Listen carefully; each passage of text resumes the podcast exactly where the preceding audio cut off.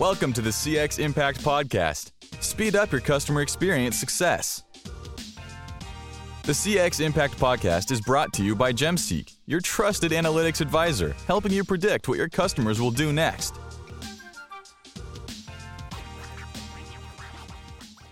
Hello, everybody. I'm Momchil Buskov, host of the CX Impact podcast and CX champion Gemseek. I hope you liked the previous episodes of the podcast. If you haven't heard them yet, you can find them on Spotify, YouTube, and SoundCloud. Today we have a super interesting topic around vulnerable customer experience. We will discuss things such as uh, who are the vulnerable customers to begin with, uh, why they're important, uh, how they can contribute to your business results, how can you win them, and beyond. I'm pleased to have today as my guest Matthew Tod. Matthew has over 30 years of experience in various roles as analytics and data science entrepreneur. His area of data analytics expertise is centered on all forms of customer data, including be prepared here this is going to be a long list.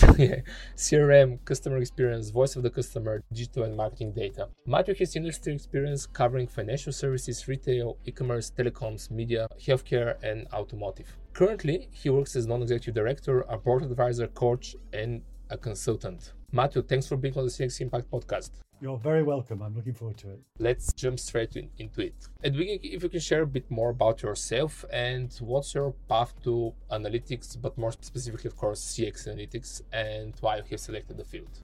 You kindly introduced me by talking about lots of things that I have done. And really, it's because 25 years ago, the birth of the internet, I got into analytics. And we were looking at what in those days were called hits on the website and page views uh, and interesting information like that. When it dawned upon us that actually what we were looking at was people and we were looking at their journeys through a digital property, through a website. And actually, that was really the birth of customer experience. You could see what people were doing, and you could see, for example, that if a product on a website was out of stock, the customer left. They had a bad experience. And so, really, I got into CX through the lens of digital analytics and realizing that they were people. And then, since then, grown to use more digital channels, more data sources to understand how people behave, um, what their experience actually is, always through the lens of a commercial optimization. So, so that's how I got into it.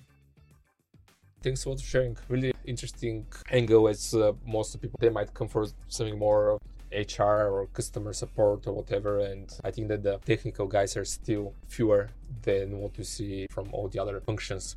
Were the vulnerable customers. So actually why they are vulnerable Vulnerable customers, actually, in a survey done by the Financial Conduct Authority in the UK, they decided that 50% of the UK population is vulnerable at some point during the year. And by vulnerable, what they mean is somebody who, due to their personal circumstances, is susceptible to harm, and they're particularly susceptible to harm when an organization is not acting with appropriate levels of care. So basically, any of us can be exploited or suffer harm at some point in the year. And so if we all become vulnerable at some point. Um, and what causes us to be vulnerable is sort of what's going on in our life. You know, is it recent bereavement? Is it a recent birth? Is it ill health?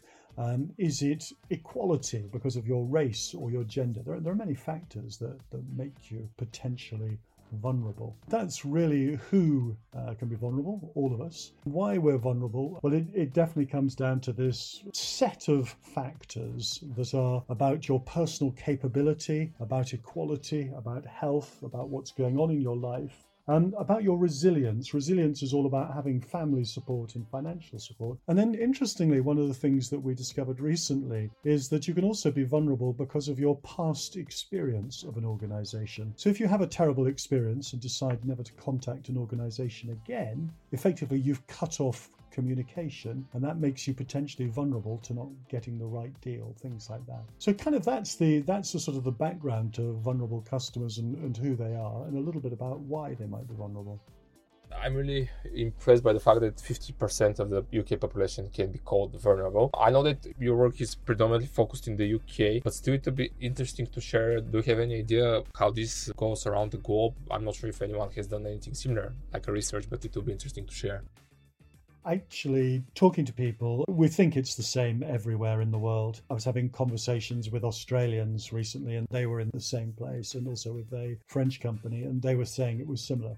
Because if you think about it, what makes you vulnerable? Your capability, so your ability to answer a, complete a form, your levels of literacy, or your ability to hear or to see. That's pretty constant globally. The equality piece, that's again pretty constant. The health, you know, your health drives your ability to engage with an organization. Life events, maybe we get divorced more often, I, I don't know, but births and deaths, things like that. So when you look at some of those drivers, the things that mean that perhaps today you aren't in the best place to make a decision about buying a product or a service, um, it's probably pretty equal around the world At least that would be my, my hypothesis. This might be almost equal around the globe, regardless of like, uh, country development, etc., etc. Uh, my next question is around the steps, uh, how you can identify vulnerable customers and address this vulnerability. That's a really good question, actually. And it, it's one that was posed to me originally by a bank who basically, talking to a guy from a bank, he said, Matthew, if somebody walks into a bank branch and they're unstable, they're shaky, they're slurring their words, the person at the till will deal with them. They will recognize that this person is not right, and their Mark 1 human being will deal with them. What do we do, Matthew? He said, now that we've got 6 million customers who bank with us digitally and we can't see them. And I thought that was a, a really good question. How do you identify vulnerability within the within the digital world? And so started really um, trying to find out how to do it. And the first area I looked at was behavioral data. So behavioral data, how do you click, swipe, move through a digital property? The second thing we actually looked at was the transactional data. What transactions uh, are you doing? Is there a pattern in that? And the third area to look at was what people were actually telling you. What did they say? So we identified really there were there were three different data sources within an organization, within most organizations, that actually contain the clues to understanding a customer if a customer is vulnerable. That's very interesting, and especially I love the fact how you can do it even at most nowadays. It, we do digital transactions with most of the companies, so it's great that there is a way to do this. If we focus a bit more on the day-to-day things, how we can really make this operational. You mentioned three sources of uh, data, but how you can make this work and scale it your entire customer base? You mentioned like something like six million bank customers. Great question. Something I've been working on for a couple of years. And I think looking at the, the different data types, we, we sort of do it in a different way. The behavioral data, most organizations are already collecting because they have a version of Google Analytics, Adobe Analytics, Snowplow, some form of data collection mechanism. And I did an interesting project recently where we took the people that were known to be vulnerable, and then we looked at their behavior uh, in the online world. And we could basically build a, a, build a model. And the key features that went into the model were things like the number of times people lost their login or failed at login, the number of what else did we find? We found login, uh, we found frequency of engagement that vulnerable people tended to engage with their bank more frequently. Then also rather sadly, we found that vulnerable customers were tended not to look at products that had a future benefit.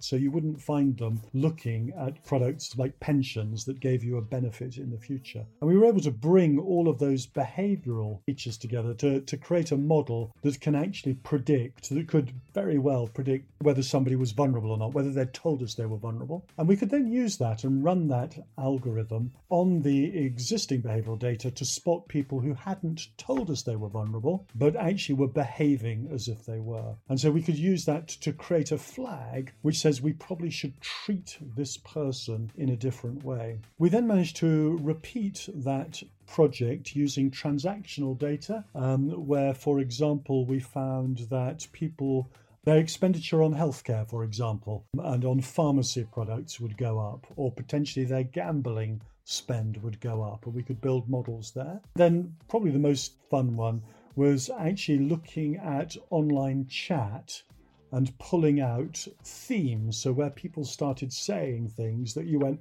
oh, that's definitely someone we need to take care of. So, quite often you'd get people who said, well, you know, my brother recently died and I need to do something, or I'm not well, or I've just lost my job. All of these things make you think, hang on a minute, this person is potentially vulnerable and needs to be treated in a different way. The fun thing is, the, the text analytics was very good at picking out those elements and actually bringing it, surfacing the fact that this individual is talking about things that may potentially mean they are vulnerable. So we were able to basically operationalize by using existing transactional, behavioral, and chat or voice data and then using it to prompt people, to prompt the, the people in the bank, for example, to pay more attention to this individual, to actually act with greater care, not to do some sort of scoring model or anything, but but to just be more human with these people. Really love your example and uh, the fact how WASP is Fed logins, I've never thought that this might uh, be a signal and combining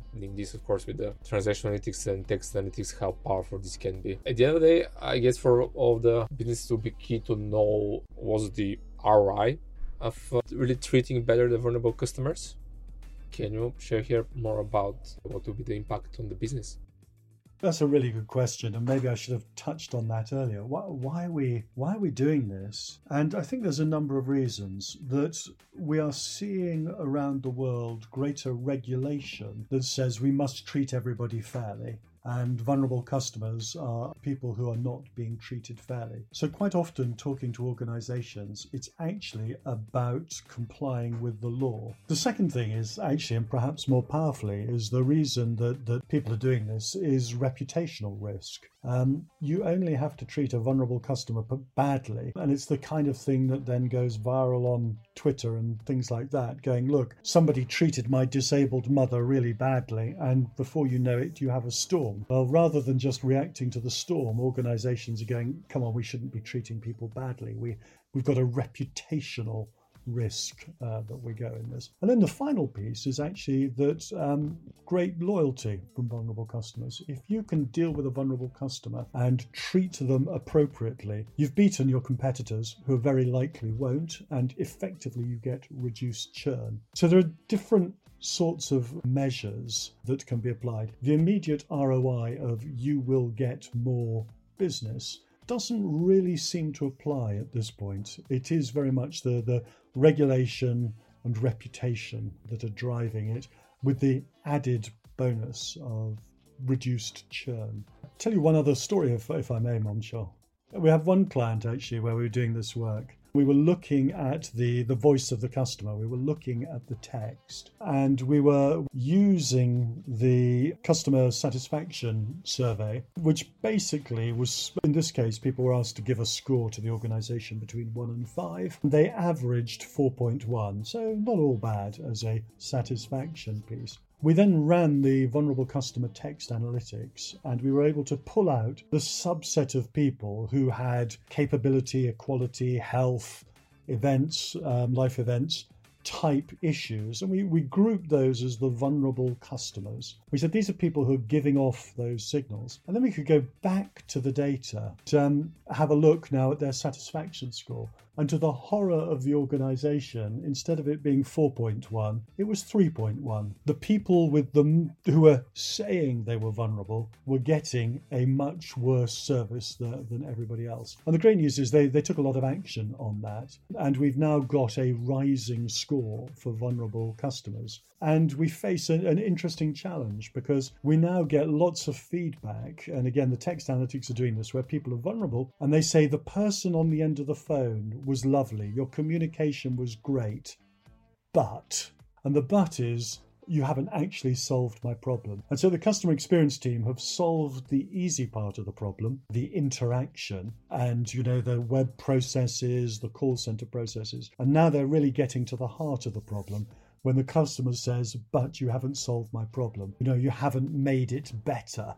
But you've been really nice and you've done a great, great job. Um, and I think that's going to be really interesting as they start to get into that. So I, I like that project very much because it's a sort of an evolution from being completely unaware through to becoming aware, through to making changes, and now getting right to the heart of the issue and what will actually make a difference to, to vulnerable customers yeah, I guess there are many ways you can get this wrong, and you imagine not that they did something wrong, but they covered only the service itself, but not focusing on exactly solving the problem, or even why not having a special products for such kind of customers. Not sure if this might be a good idea, but overall, what are the biggest challenges to succeed uh, when you want uh, when you create such a strategy to address vulnerable customers? What's ahead of you as challenges? I think the hardest one, honestly, is getting alignment between what you're doing for vulnerable customers and the rest of the organization. If you're trying to push water uphill, it's really, really difficult. Um, and I think spending time to understand the requirements of vulnerable customers, the requirements of the organization, uh, and the journey they're going on to improve their CX and bringing the two together, getting this alignment I think is the the hardest part. And and you know, you sort of touched on it in some of your earlier questions about sort of the commercial impact, being really clear from both the the vulnerable customer, people who are doing the vulnerable customer work, and people who are doing the CX work, bringing this all together and getting alignment. And I think that's really, really the important thing. And and unfortunately, of course, you know, by digging into the vulnerable customers, at times you are highlighting issues that people would would wish they would go away and that they, they weren't there. Um, so I think I think to me, getting the alignment has been my my sort of learning. Otherwise, I was just charging in and going, "Hey, we can make things better for vulnerable customers," ending up crashing and burning rather than successfully helping a CX team to change direction slightly, change what they're doing, expand their thinking um, to cover some of these different impacts that, that it could possibly possibly have. So so my advice to, to anybody who's going down this route would be to make sure you get alignment. Great advice. Thanks for sharing. Can you share success stories with customers? You touched upon several, but it's really great to also like starting from the beginning to the end, what they managed to achieve and um, how this impacted uh, like the three key elements that we mentioned, like both, like complying to the wall, probably not much to say, but their reputational risk uh, as well as the loyalty of um, vulnerable customers. I can think of an organization, and at the starting point, you know, it was really about collecting existing data, data they had lying around, and just turning the lights on. And this notion of turning the lights on to explain really clearly what the customers were saying were issues, and specifically then what the vulnerable customers were. So many things that they'd done in the past were surveys where they had written the questions um, from their perspective, uh, the perspective of the organization, rather than the perspective of the customer. So they would do surveys and, you know, go, were you well treated? Was the person polite? Uh, and things like that. When you did the text analytics, it basically said the biggest problem was yes, they were lovely, but it took a whole load of time for me to get to them. And by the way, I'm a working single parent, I'm a retired person, I can't afford my phone call, and all of these things. And so they, they'd been asking the wrong questions and not really understanding. And so I think when those lights came on, that's a really big moment in a client's development of their understanding of what their vulnerable customers really want versus what they think they want uh, and in the questions in the survey. Doing that has really galvanized this organization and they have started putting the voice of the vulnerable customer into all of their they've got a whole digital transformation program but making sure that that voice is in the transformation program so as they roll out new capabilities and new tools the vulnerable customer is absolutely in the thinking as they actually do it. And I think for them, this will make a big difference in the in the longer term. It will enable them to actually capture that loyalty piece that I talked about, but also make sure that they comply with legislation that's probably not here in their sector, but also protect their brand, protect themselves from that from that storm. So it really came from just a little spark of insight at the beginning uh, and then built out and has been baked into all of their main transformation work streams. Thanks for sharing, Matthew. Uh, great to hear that already in practice. And of course, as we mentioned, it's a long term game. So probably there might be even more benefits uh, coming uh, in the future for organization which adopted early enough this holistic approach, including vulnerable customers. Forgive me for interrupting, yeah. but but I think it will also actually open up opportunities for them when they realise the size of that group. It will open up opportunities to create new products. Oh, yeah, yeah, I thought the same. yeah, that uh, they might create a more suitable products for this mm, target segment and both bring loyalty as well as generate uh, additional revenue at the end of the day. As we're approaching the end of the conversation, I want to ask you one last question. Uh, if you can provide only one advice. I know that is hard, but try to. to the CX leaders, our listeners, how to achieve bigger impact, what it would be. From a, a vulnerable customer perspective, how to make a bigger impact. Do you know what? I, I think just turning the lights on get the simplest of analyses, um, go through the existing feedback that you have. If necessary, use a totally basic word search and go and find everybody who has talked about bereavement or power of attorney or somebody who's recently died and see what that feedback actually says. See what it actually says about your organization and the experience these people have. And that is just one strand of the vulnerable customer world. But it will absolutely open your eyes to what goes on at an important moment in a consumer's life. When something has happened, how was it really for these people when they are at their most vulnerable? Did we try and sell them another product and get them to buy something they, they didn't need? Or were they treated in the way that you would like to be treated in, in those circumstances? So turn a light on with the most basic data and analytics um, and then be prepared to accelerate after you've after you've read that feedback. So get the CPS analysis, turn the lights on and start exploring the vulnerable customer universe, which might turn to be much bigger than you have expected thanks for the fascinating conversation, uh, Matthew. It was really all my pleasure to have you today at the podcast. It was lovely to be here. Thank you. Thank you very much. And uh, thank you for inviting me. Really enjoyed it. Thanks a lot. You can find Matthew's contact details in the podcast uh, comments below. If you want to continue the conversation about anything you heard today or to learn how can Gemseek help you speed up your customer experience success, write us on the CX Impact at gemseek.com.